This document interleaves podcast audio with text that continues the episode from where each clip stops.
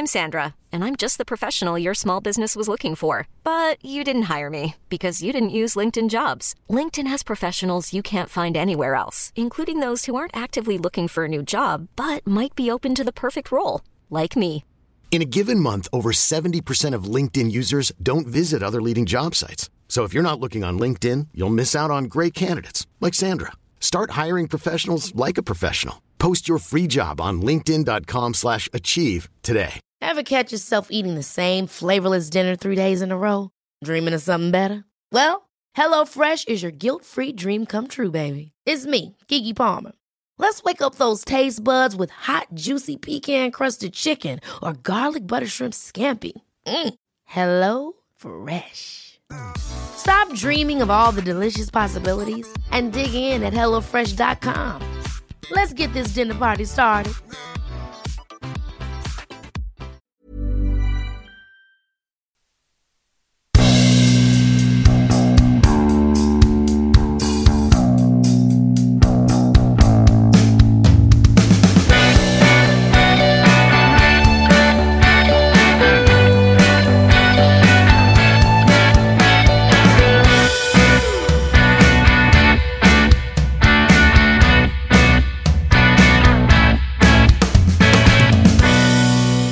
Hej och välkomna till Författarpodden! Det är jag som är Frida Schybeck. Och jag heter Agnes Hellström och inte bara är min röst tillbaka utan även vi tillbaka.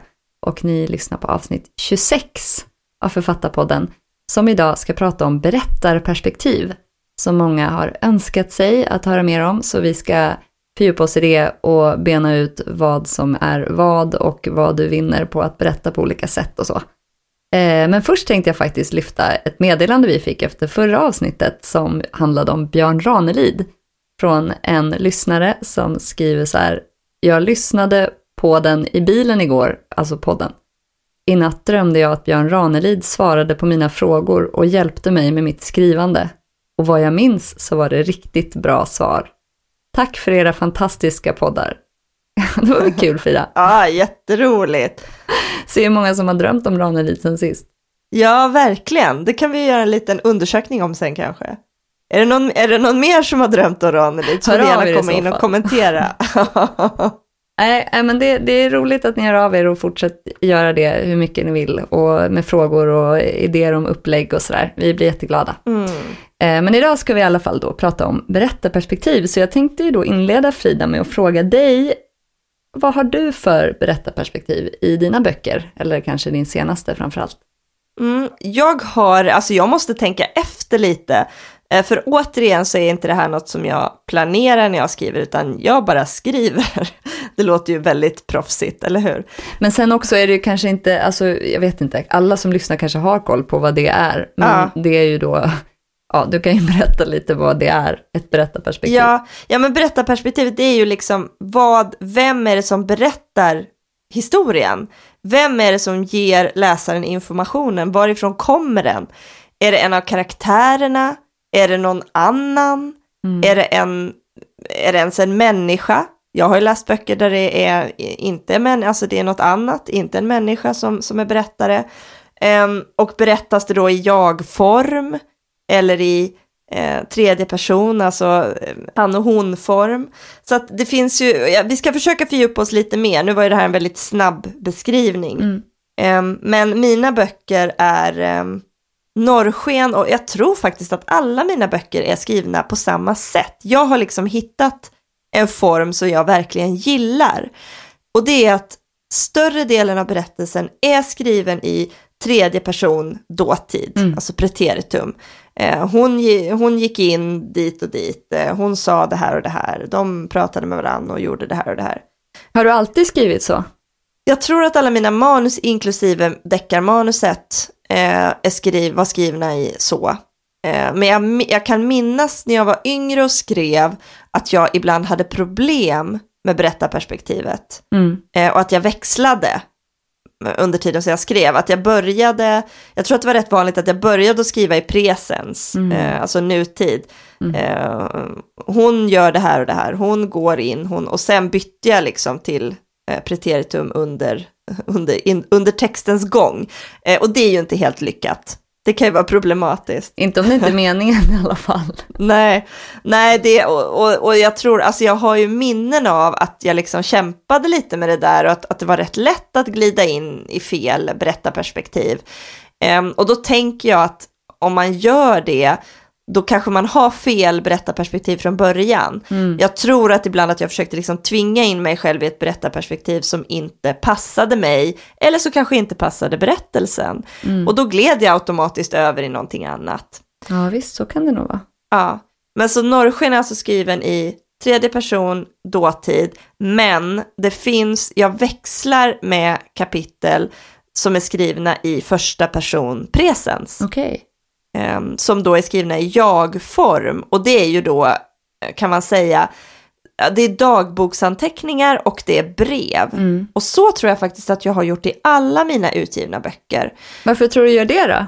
Ja, men jag gillar den balansen. Jag gillar att det, det, tredje person för mig, då är det lätt att liksom, då är det lätt att ha lite, då, då får du ju med fler personer. Det är lättare att eh, Eh, alltså det, för mig känns det som att det är lättare att beskriva hur saker händer, det blir lite mer tempo i det. Mm. Eh, Medan eh, mina första persons skildringar då, de gör ju att man kommer närmre berättaren. Mm. Att man kanske får en närmre relation till huvudkaraktären eller den karaktären som då är berättare. Mm. Eh, så att jag tror att jag gillar liksom den, att kunna växla mellan de två. Jag känner att det är lättare att, att berätta i tredje person. Det är lättare att få med fler, mer saker och, och gestalta fler saker. Det, du får ett större, bredare perspektiv. Eh, det blir, du blir lite mer begränsad kan jag känna med första person. Jag är ju en, ko en kollega som skriver och hon skriver alltid först i presens för att hon tycker det är lättare att få ur sig det i presens och sen ändrar hon till preteritum. Uff, gud vilket jobb. Eller hur? Ja. Jag sa, men, men varför gör du så? Ja. Nej, men jag, jag, vill ha det i dåtid, men det är lättare att skriva det i, i nutid. Ja. ja, det låter ju som ett... hon tycker inte det är så jobbigt. Nej, okay. Fast på ett sätt kan jag tänka så här, att jag kan ju tycka att det finns en vits med att skriva för hand först och sen skriva det i datorn. Ja. För att då hinner jag som, när jag skriver in det då i datorn så hinner jag tänka igenom det medan jag skriver det och så formulerar jag om vissa grejer. Ja. Det kanske är samma typ av grepp ja. för henne, fast hon kanske inte har räknat ut det än. Nej. Eller så har hon det, ja. fast hon inte avslöjar det mig. Ja men alltså alla sätt är ju bra kan jag känna. Om funkar det så funkar det. Då är det ju bara att köra. Ja, det är ju en bra slutsats. Ja, eller hur? Men du då? Eh, vad, vad, din första roman, eh, Ränderna går aldrig ur, eller din roman, ja, din första roman, Precis. för du håller ju på med den andra den, nu. Ja, den som inte ligger, den som inte ligger kvar i byrålådan. Ja, hur, hur, var, hur var den skriven? Den är ju jag-form presens, vilket jag har hört att många ogillar skarpt. Okay. Och jag vet inte riktigt varför, jag tycker själv eh, om det. Jag tycker att det finns en närvaro i det. Eh, men att det, den har lite sådär eh, smutskastad, eh, smutskastat rykte, känns det som. Ja, men, på vilket sätt jag, då? Nej, jag vet inte riktigt. Att det, jag har inte riktigt förstått det själv, men det är flera personer som har sagt till mig att så, åh gud, jag hatar böcker skrivna i presens jag-form, men din gillade jag faktiskt. Var det en kompis som sa, det var ju schysst. Eftersom jag just hade skrivit i presens jag-form och hon hade läst den precis. Ja. Eh, men, men jag valde det för att jag, jag vet inte om det hänger ihop med att jag skrivit så sjukt mycket dagbok och att jag alltid har berättat i, i jag-form presens, att det är mitt lättaste sätt att berätta saker på. Ja. Men, eh, men jag varvar ju också, det finns ju en dåtid eh, i den också som är då i, ja, också i jag-form fast i dåtid. Som varvas. Minns du varför du valde att göra så då, att du har två olika? Ja, det är för att, eh, för att förtydliga att det hände förr. Okej. Okay.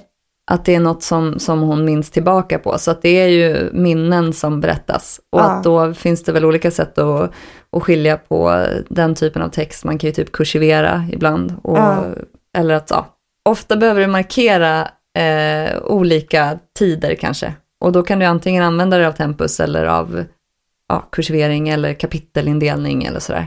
Så att jag valde det för att jag eh, tyckte om det. Jag tyckte om att berätta på det sättet också. Och jag har ju, med manuset jag har nu, så har jag verkligen bytt berättarperspektiv jättemycket. Eller egentligen inte berättarperspektiv, utan mer bara tempus. Okay. För att jag, jag har jag har en eh, hon-person som är typ berättaren, som inte är allvetande då, utan vet bara om sig själv.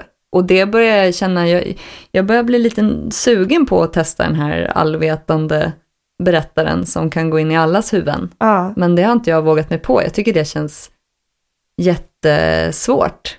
Ja. Men eh, det kanske inte är. Man kan alltid testa, så jag tänker att det, det man gör är ju det lättaste. Det som, som kommer som mest naturligt för en, det måste ju vara, alltså det är ju det som man väljer först, det är ju det lättaste. Och allting annat är ju då såklart en utmaning, eh, att byta perspektiv. Men, men vad var det jag tänkte på, Eh, det, det som är rätt intressant om det du sa med att du valde att skriva i, alltså dåtid för att markera att det var i det förflutna och nutid för att markera att det är då nu. Eh, och jag gör ju tvärtom, vilket egentligen är lite tokigt, att mina, det. mina eh, i alla fall i norrsken så är det ju lite så här, ja men det som hände, man får veta vad som har hänt ett år tidigare ungefär i boken, och då, men då är det i form av dagboksanteckningar i nutid, och nutiden är i dåtid. Just Oj, vad klurigt. Det är ju jättecoolt. Ja, det var ju, det var ju bra att du, kan, att du ser det så. Men där markerar ju det, du det tydligt med att du sätter rubriken, är, eller vad heter det, kapitlet är ju ett datum, eller hur? En plats och ett datum. Ja, precis.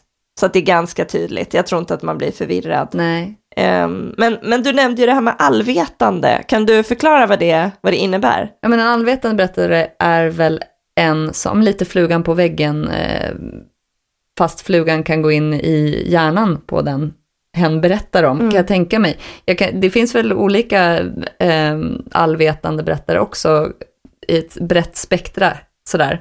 Att eh, Ja. a- antingen så vet den inte allt, utan det måste karaktärerna visa eller berätta. Eh, eller så är den liksom längst inne i hjärnbarken på allihop och kan eh, berätta det. Och jag tror att jag är nog emot det eftersom jag, är, jag vill ju gärna att, eh, att det inte ska vara övertydligt i böcker jag läser. Och jag kan tänka mig Ja. att en allvetande berättare kanske kan skapa det. Det kan bli lite jobbigt med någon som vet allt om alla. Det blir kanske inte så mycket spänning. Så det kanske inte så många använder, eller jag vet inte. Nej, för då tänker jag att då förlorar man ju en stor del av gestaltningen. Ja, Alltså mycket av gest- mina, jag skriver då utifrån, eh, som sagt, tredje person, eh, dåtid, och då, och mina författare, är, mina författare, mina berättare är ju inte allvetande. De vet ju bara, då är, eftersom mina berättare är ju en av karaktärerna i boken, oftast huvudkaraktären, men inte alltid huvudkaraktären. Eh, då, hon, den, då vet ju den personen bara vad de, de själva känner och tänker, men inte vad de andra känner och tänker. Och då måste man ju gestalta det på olika sätt, så att läsaren kan få liksom lite ledtrådar om hur de reagerar när det här händer eller det där sägs. ja. Ehm, och det, så att jag vet inte riktigt om man då har en allvetande berättare, att det skulle ju kunna bli nästan lite tråkigt. Nu sa han så, då blev, kände han så, och sen så blev han ledsen. Och så blev, alltså, det, man måste ju förlora mycket på det. Ja, kanske. Eller så kan det vara, vara så att inte ens personen som berättar den in i huvudet på vet varför den reagerar som den gör.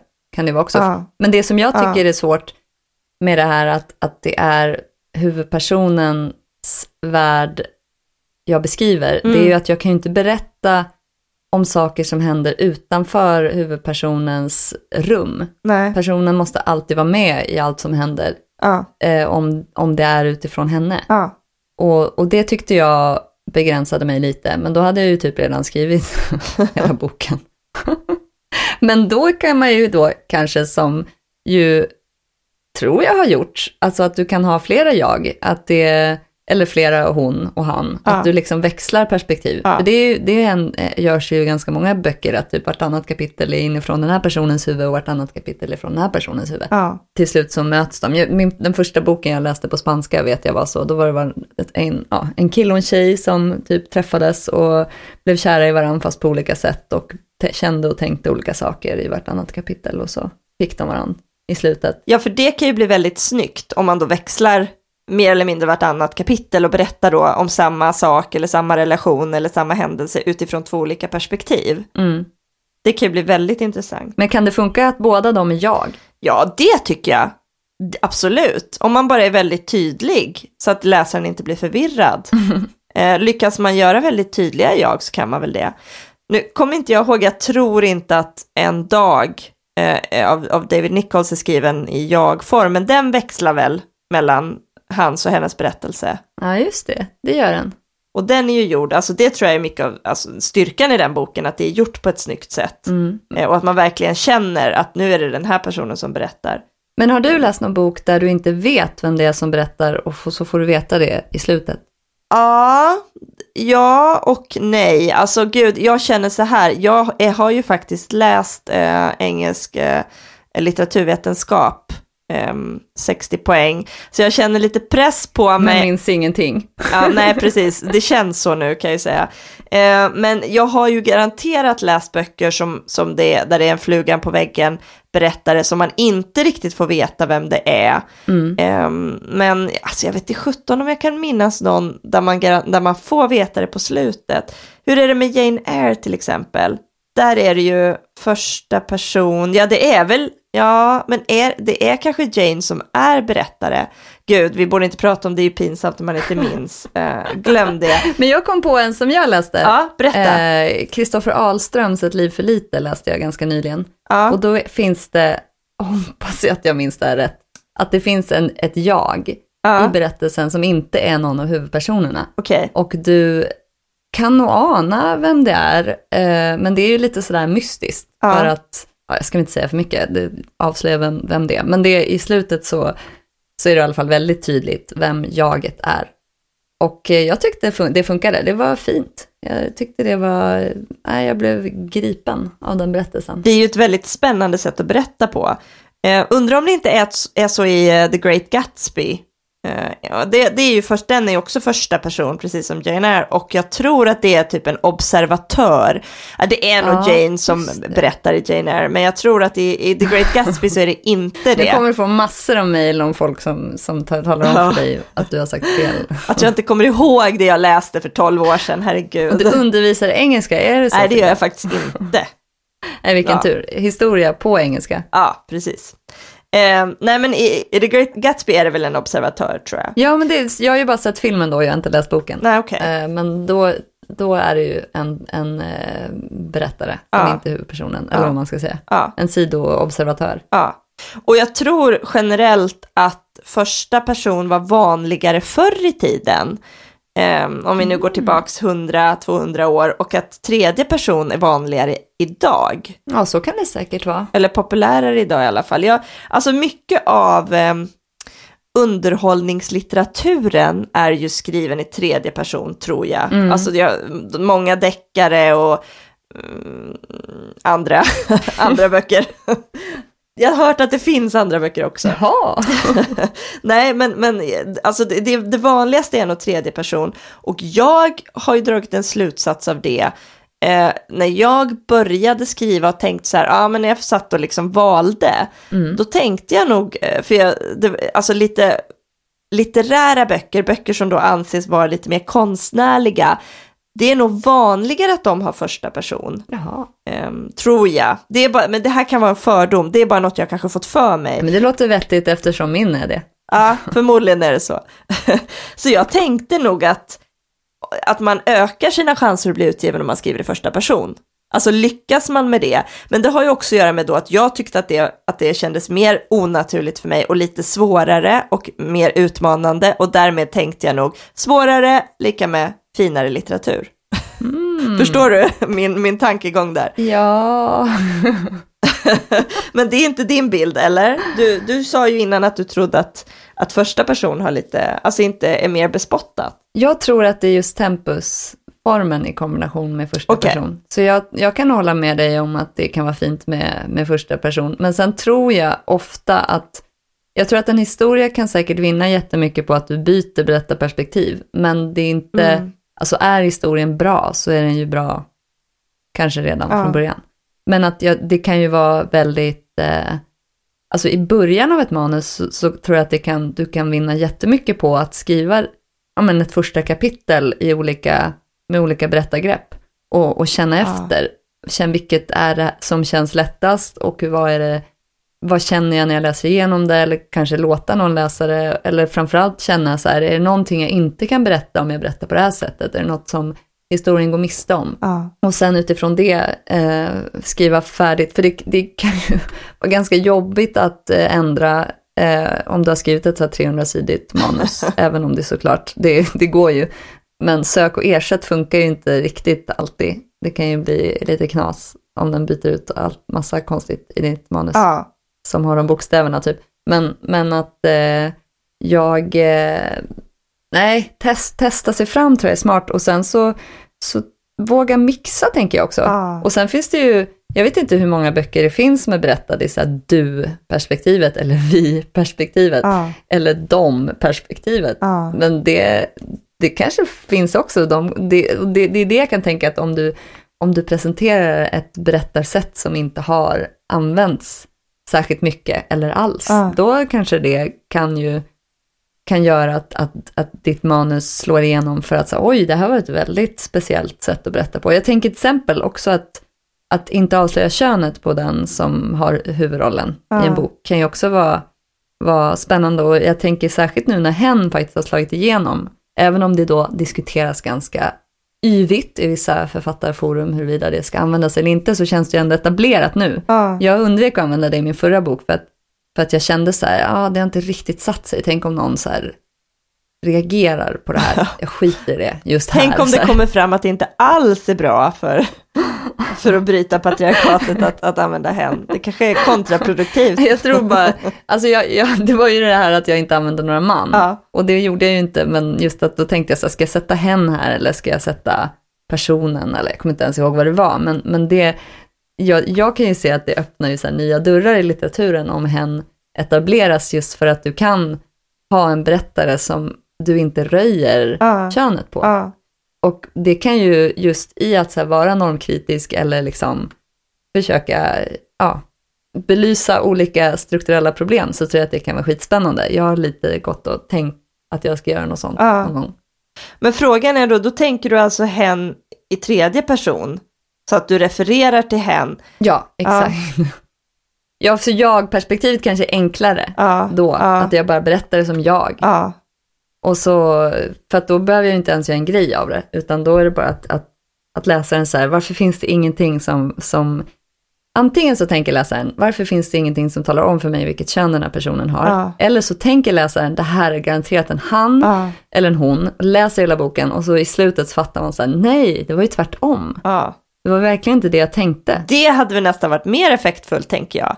Ja, och kanske jag till håller och med. med, Jag tar den boken ja jag tror det, och till och med att man kanske ger olika ledtrådar. Och villospår. Ja, så att, ja, så att läsaren liksom under, under bokens gång ändrar sig. Mm. Nu, trodde jag, nu tror jag att det är en kvinna, nej nu tror jag nog att det är en man. Det hade ju varit jättespännande. Mm. Ja, okej, jag skriver den. Ta, sno inte min idé nu, hörni, ni som lyssnar. Nej, men, och jag tror som du sa att det är jättesmart om man är osäker på vad man ska välja att skriva liksom ett första kapitel och testa olika stilar eller olika berättarperspektiv ehm, och, och se vad som händer. Var hittar man den där känslan, den där närvaron, den där nerven som man är ute efter? Och Hiring for your small business? If you're not looking for professionals on LinkedIn, you're looking in the wrong place. That's like looking for your car keys in a fish tank. LinkedIn helps you hire professionals you can't find anywhere else, even those who aren't actively searching for a new job but might be open to the perfect role. In a given month, over 70% of LinkedIn users don't even visit other leading job sites. So start looking in the right place. With LinkedIn, you can hire professionals like a professional. Post your free job on linkedin.com slash achieve today.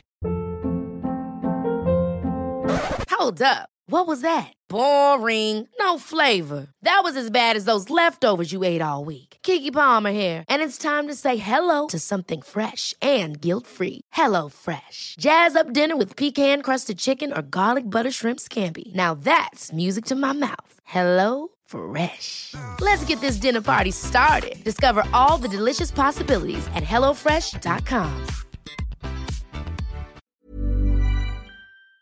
till och med alltså, be en testläsare att läsa och säga liksom, vilket som funkar bäst och vad som blir bäst. Så det är ju ett jätte, jättebra tips.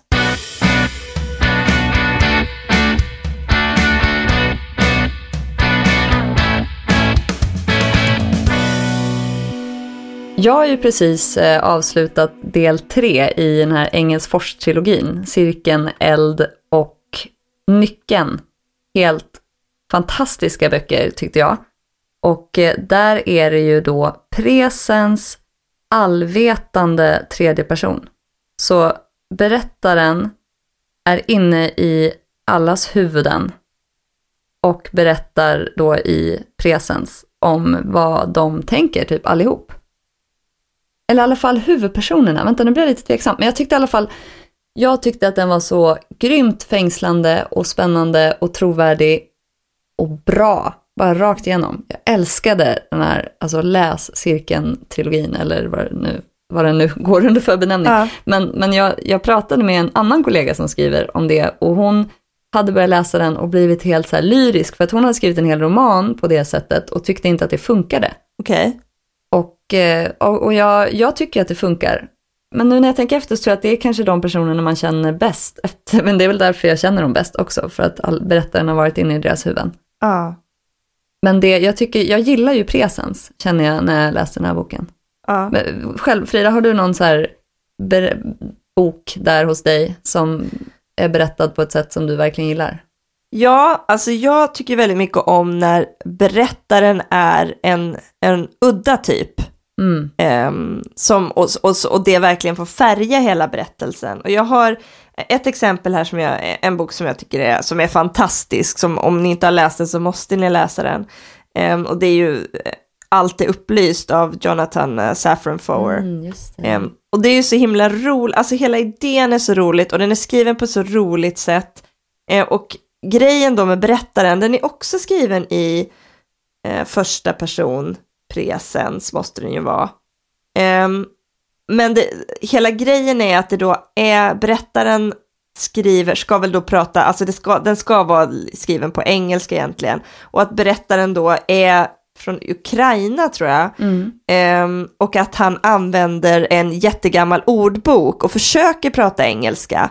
Men det är liksom inte helt korrekt engelska. Ehm, så att det blir liksom, ja men det blir, man förstår vad han menar även om han använder fel ord. Ehm, och det blir väldigt roligt. Jag kan, jag kan se här, jag kan läsa bara en, har du läst den förresten? Nej, jag har nog inte det när jag tänker efter. Eller så har jag gjort det fast för länge sedan. Men jag, jag känner ju till den väldigt väl. Så det kanske är Ja. så att jag bara glömt det. Men läs. Ja. Ja, eh, så här börjar den då. Mitt lagliga namn är Alexander Perchov, men alla mina många vänner betitlar mig Alex, för att det är ett lösligare sätt att uttala mitt lagliga namn. Mamma betitlar mig Alexi, sluta ge mig svårmod, för att jag alltid ger henne svårmod. Om ni vill veta varför jag alltid ger henne svårmod så är det för att jag alltid är någon annanstans med vänner och strör ut så mycket valuta och utför så många saker eh, som kan ge en mamma svårmod. Em, och den är ju, alltså den är ju väldigt rolig för just genom de här språkförvecklingarna så får man ju lära känna honom på ett, ja, men på ett väldigt personligt plan. Just det. Em, Så att jag, det gillar jag verkligen, jag tycker det är så himla, alltså det, he, jag hade hemskt gärna skrivit en sån bok om jag kunde. Men det får mig att tänka på Jonas Hassan Khemiri. Precis. Både ett öga rätt och vad hette den? Mon- ett. Montecore. Montecore, Ja. den är väl också skriven så. Ja, Fast det är typ en fransktalande person som berättar på ett ja, svenskt översatt sätt. ja men precis och väldigt, väldigt, eh, ja men väldigt roliga. Eh, och jag tror att man kan vinna väldigt mycket på att ha ett, något, ett unikt berättarperspektiv eller en unik berättare. Mm. Jag tror att det är ett smart sätt om man nu vill eh, sticka ut på något sätt när man skickar in sitt manus eller man vill bli en, en ny eh, stor eh, säljande författare. Att försöka hitta någonting unikt i sitt berättande. Men som sagt, ja, ja, och lite som vi har pratat om innan, att man kan, alltså, man kan ju välja vad man lägger sitt krut på. Eh, En del satsar på historien, att det är det viktigaste, att det är en spännande historia. Andra satsar på språket, att det är ett vackert och unikt språk. Och andra kanske satsar på då att det ska vara någonting, ja, men någonting nytt och spännande, ett unikt uttryck. Mm. Eh, Självklart vill alla ha allting, men, men man kanske får, får, får tänka, får, får känna efter vad man har sina egna styrkor och vad man kan. Den Liksom. fjärde boken innehåller allt. Så Ja. kan man tänka. Är det så för dig? Ja. Eh, nej. nej, men däremot så kan jag väl säga att jag kanske förfinar min stil, alltså att jag hittar vad som funkar bäst för mig. Eh, alltså jag hittar mer och mer ju längre jag kommer. Men du, ganska nyss när vi pratade i ett avsnitt så satt ju du och, och slet som fasen med ditt manus. Har du Ja. fått iväg det nu eller? Ja, det är skickat och nu idag så fick jag en ny feedback på nästa omgång, redigeringsomgång. Oh, wow. ja. Hur var det då? Ja, jag har inte kikat, jag har bara snabbt eh, tittat på ett par kommentarer. Jo, men det kändes bra. Eh, Det känns som sagt väldigt skönt. Eh, Jag vet att jag har sagt det här förut, men jäkla vilken skillnad det är alltså att få ordentlig feedback. Vad, ro, vad mycket roligare det är när man verkligen får jobba med manuset. Och då jämför jag med liksom mina första böcker som det inte blev riktigt lika mycket eh, arbete kring, vilket är kanske lite tråkigt. Men hur många vändor har du kvar nu då? Men nu är det sista redigeringsvändan och sen ska den gå till korr. Och då blir jag ju lite nervös när det fortfarande är ändringar kvar i sista redigeringsrundan. För tänk om jag nu gör någonting som inte är bra och så är det ingen redaktör som ska läsa om det. Tänk om du får ord-tourettes och börjar lägga in massa könsord. Ja, det är ja, men fast jag tror korrläsarna är ju så jäkla hå, de har koll på det. Så lägger man in något konstigt så, så hittar de nog det, tror jag. Jag tycker du ska testa dem och lägga in dem. ja, ja, ett litet hemligt meddelande. Kanske lite rendezvous, möt mig där och där klockan. Eller bara hon åt den vanliga bajskorven till Nej, frukost. fy. Usch vad hemskt. Alltså bara att du säger så får jag så här, jag får nästan panik. Eh, jag skulle, usch jag känner bara så här, fy jag var så oproffsig, vad hemskt. Jag är jätte, usch. Jag har alldeles för mycket. Tror du att någon på, på riktigt skulle liksom, alltså av misstag ha skrivit bajskorv? Du, Nej, nej, nej, men jag menar att de skulle bli att- arga på mig. Ja, att- att, att förstå- du var att- oproffsig, att, du, Ah. att du sviker din berättare. Ja, precis. Aha. Att jag liksom, att jag, att alla liksom lägger ner så mycket tid och engagerar sig och så tramsar jag. Fy. Inte alla Frida, jag ska ju skriva ett hyllningsbrev till dig. Ja. Ett tillägna en hel podd Om jag skriver bajskorv i boken. Då kan det vara så här, hitta bajskorven. Och så Ja, nej, får du, vinner fy du en... Agnes! Herregud.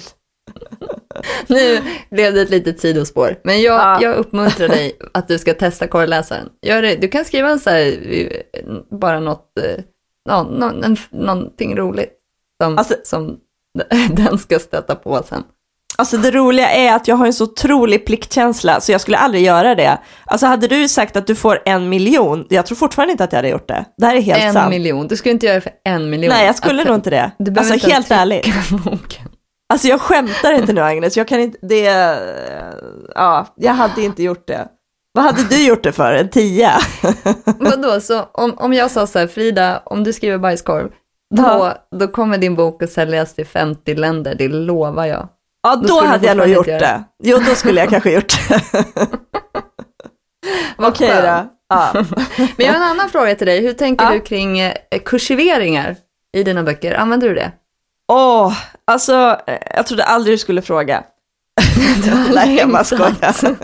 Nej, så här är det. Jag har alltid, alltså när jag har läst böcker, då har jag tyckt om kursiveringar och gillat det, förmodligen för att jag tycker ganska mycket om när det är olika perspektiv. Em, och jag känner mig, ja men jag gillar när jag läser och det är så väl berättat att jag förstår vem det är som berättar, men att det växlar mellan olika tider eller platser eller vad det nu är. Eh, och då har jag alltid gillat det greppet att det är kursiveringar. Eh, Så i min första bok Charlotte Hassel så hade jag det. De här kapitlerna då som var skrivna i en annan tid, de var kursiverade. Okej. Ehm, och, då, och tyckte att det var jättefint och kände mig så himla stolt över det. Eh, tills jag antingen läste eller hörde på Bokhoras podd Ja. eh, att de tyckte att det är bara skräp författare som använder kursivering. Oj. Åh, det, alltså då skickade, det kände jag verkligen så här en pil i hjärtat, eh, eller vad man säger. Nej, det var jobbigt. Då blev jag jätteledsen och då hade jag nog redan skickat iväg den vita frun, så där är också kursiveringar. Vad Ehm, jobbigt. Ja men det kändes lite som att, ja men det kändes lite som att du vet alla i skolan säger, ja men det är jättetrendigt att ha en sån där hatt på sig och så går man hem och, och hittar en sån i källaren och så är man jättestolt nästa dag när man går till skolan. Bara, Åh, titta jag har hatt och så bara skrattar alla, bara är du dum i huvudet eller det är ju jättefult. Åh. Så kändes det Men lite du ska lita Ja. på din instinkt. strunta i. Jag kommer finns aldrig mer kursivera något i hela mitt liv. Men jag råkade ju ut för att jag, hade ju, jag använde kursiveringar och sen när, när eh, redaktören typ eh, la in det i en design tror jag, Ja. för sättningen, så försvann alla kursiveringar. Okej. Och då trodde jag att hon hade gjort det med flit, att hon inte ville ha några kursiveringar i mitt Ah. manus. Så att jag tror inte jag hade några kursiveringar sen, men då blev det, för mig var det bra, för att Ja. jag fick liksom verkligen tänka igenom så här, varför hade jag kursiverat det här och är det för att det, för ofta kan jag använda det om jag till exempel, eh, en person säger någonting men tänker något annat. Då säger hen det då i ja, citation eller pratminus eller vad det nu är och sen kursiveringen är vad den egentligen hade velat säga. Ah. Typ så. Jag har aldrig använt det i, i stycken, alltså i hela kapitel och sådär Ja. utan mer att jag, ja, jag har väl, särskilt i tankar, men sen också har jag väl funderat mycket på så här, ja men när du skriver typ titlar eller låttexter och såna här grejer, att Ja. då är det många som använder kursiveringar och det kanske jag också gör. Men jag, jag har aldrig varit konsekvent, så därför Nej. så gör jag det väldigt eh, hipp som happ. Ja, men jag får bara förtydliga vad de sa eh, i bokhora eller skrev. Det var just att när det var hela kapitel som var kursiva, det gillade de inte. Ah. Eh, men eh, i min, i, både i Norrsken och Polarnatt så är det ett par liksom, ord eller uttryck som är eh, kursiverade. Eh, och då tror jag att det är, men det är också, det är lite klurigt det där hur man ska göra, men jag tror att det är när någon liksom citerar någon annan, alltså när någon säger så här, någon, någon som berättar då, berättaren säger, ja, eh, far brukade säga att, och då kanske det är kursiverat liksom. Mm, okej. Förstår du? Eh, och också någon gång när det är någonting så jag vill verkligen understryka om någon säger någonting och det är liksom extra viktigt eller, eller jag vill att det ska, man ska känna att den personen trycker på det ordet eller så, Ah, då kan jag det. också kursivera det. Ja, och i, i cirkelböckerna så är det när någon pratar ett annat språk, tror jag att det är kursiverat, Mm. och sen sägs, när, ja, så sägs det på svenska då, fast det är en, ja, på svenska. Jag, jag vet inte ens om Ja. det är samma sak som sägs på svenska. Jag, jag tycker om sånt jättemycket, när det står någonting som jag inte förstår. Ja. Ja. Jag blir väldigt nyfiken på det. Tänker så här, är, är det... Förstår jag allt av att inte förstå det där? Eller skrivs det ut där, eller är det något helt annat? Ja. Det kan ju också vara en sån här bajskorvsgrej, egentligen.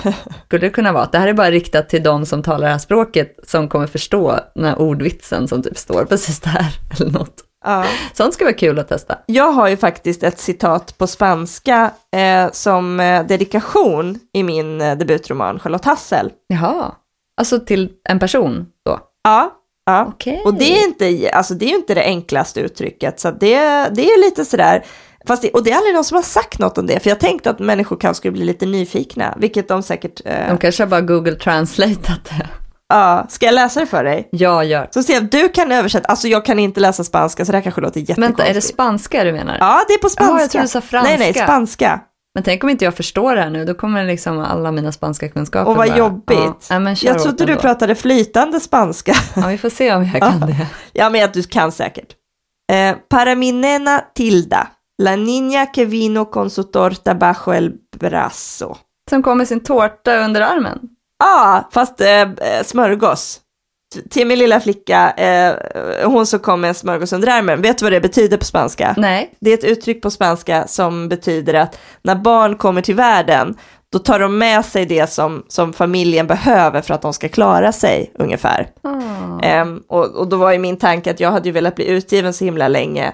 Eh, och så var det när jag, när jag blev, eh, var gravid med, med Tilda som jag skrev den här boken och fick kontrakt. Och så kom den då precis efter att hon föddes. Ja, vad fint. Ja, men det tyckte jag var lite roligt eh, så, men det är ingen som har plockat upp det, det lilla, det spännande, eller ingen som har sagt något om det i alla fall. Det kommer nu Frida, när du har pratat om det Ja. i podden. Men jag tänkte på ytterligare en grej här som, Ja. eh, eh, har du pratminus eller citationstecken när dina personer säger saker i dina böcker? Mm, jag, jag hade, först, innan hade jag pratminus. Eh, I de två första böckerna hade jag pratminus. Och nu har jag bytt till eh, citattecken. Varför då? Ja, det är en jättebra fråga. Jag vet faktiskt inte. Jo, jag tror att, för jag tyckte att det var enklare helt enkelt. Mm. Kanske tycker jag att det ser lite snyggare ut också med citattecken. Mm. Men det är inget sådär, alltså det är en sån där grej som man kan ändra sig om. Hur gör du? Ja, jag tror också jag gjorde pratminus först och så blev det, det gjorde jag båda böckerna, hade pratminus som blev citationstecken. Ja. Men att jag tyckte det var enklare med citationstecken för att då kan du ju fortsätta meningen efter. Ja, Alltså med pratminus så det blir, kan det bli lite virrigt vad som är, säger, eh, ja men säger Agnes och sen fortsätter det, då vet jag inte, säger Agnes vidare det här eller är det berättaren som säger det här? ja helt klart. Det, det, ja, det är ju en fördel då att använda ett annat alternativ. Men sen läste jag läste att eh, den här eh, majböckerna, alltså Ja. böckerna om maj som vann Augustpriset, Ja, att hon, att hon inte använder varken eller, utan hon eh, bara har sprängt in det i brödtexten. Nu har inte jag läst dem, så jag, jag vet inte. Nej. Men när jag har sagt det till någon så har två personer reagerat så här, gud vad jobbigt. ja. Men jag blir jättenyfiken, jag vill läsa den, de böckerna. Och, och känna så här, är det att det liksom kanske blir värsta flödet bara av att vara inne i hennes huvud på något sätt?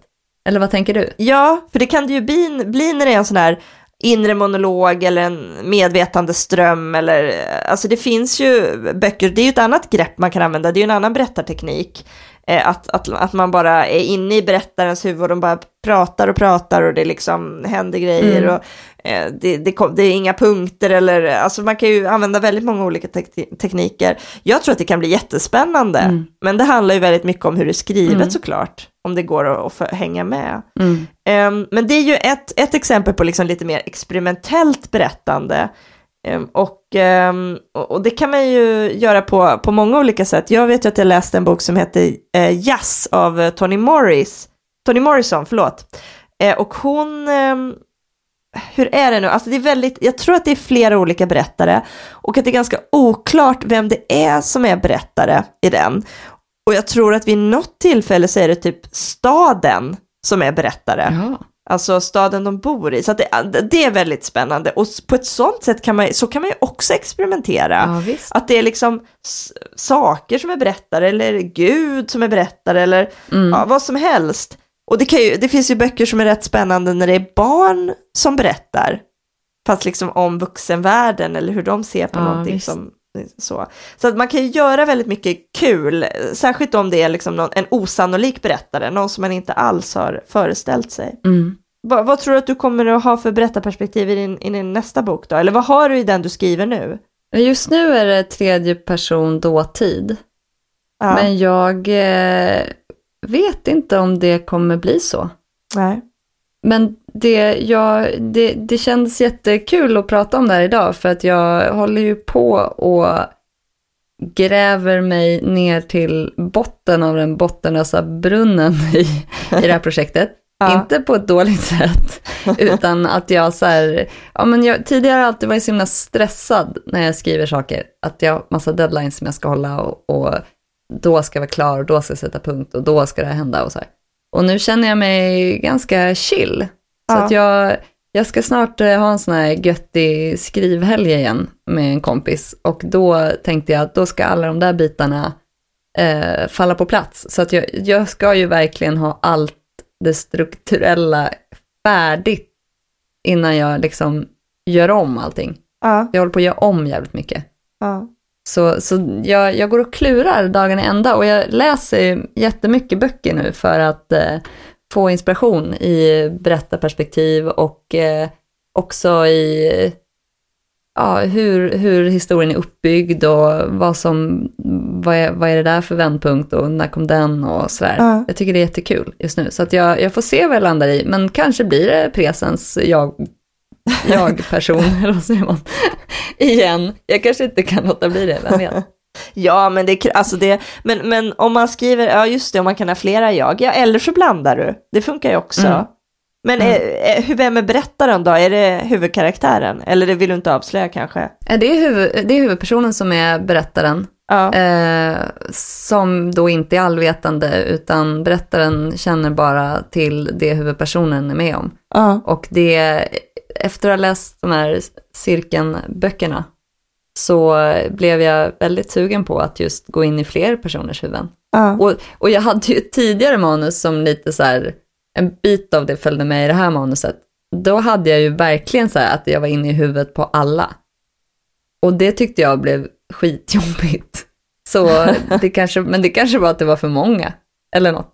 ja. Jag vet inte riktigt. Själv då, kommer du svi- bryta din vinnande vana? Nej, jag tror inte det. Jag, eller inte just nu i alla fall, för jag gillar den väldigt mycket. Eh, den passar liksom både genren och eh, mig väldigt bra. Um, mm. Däremot så vill, kommer jag säkert att experimentera i framtiden, kanske jag, om jag skriver någon, i någon annan genre, eh, att skriva bara i första person till exempel. Um, det hade varit spännande tycker jag.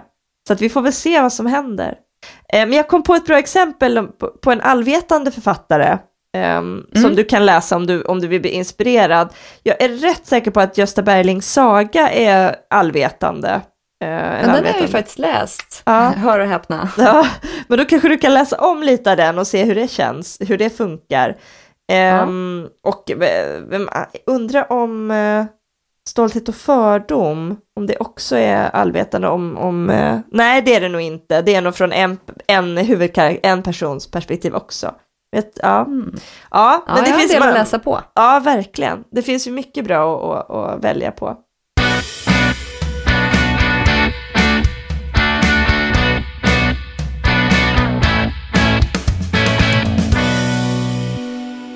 Ja, eh, allihop, eh, vad roligt det var att eh, prata om berättarperspektiv idag. Hoppas att ni också tyckte det.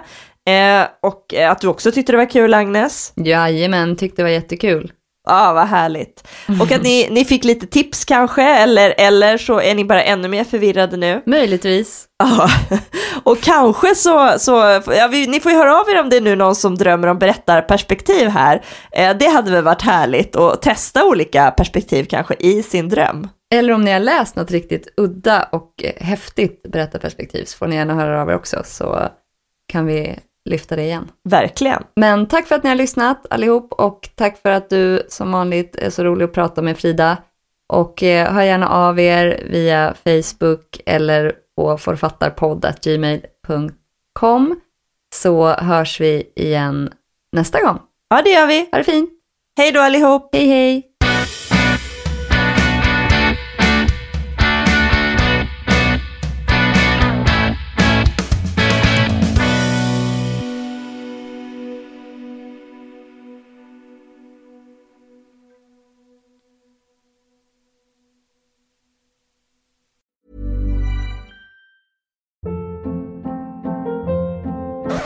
Hold up. What was that? Boring. No flavor. That was as bad as those leftovers you ate all week. Kiki Palmer here, and it's time to say hello to something fresh and guilt-free. Hello Fresh. Jazz up dinner with pecan-crusted chicken or garlic butter shrimp scampi. Now that's music to my mouth. Hello Fresh. Let's get this dinner party started. Discover all the delicious possibilities at hellofresh.com.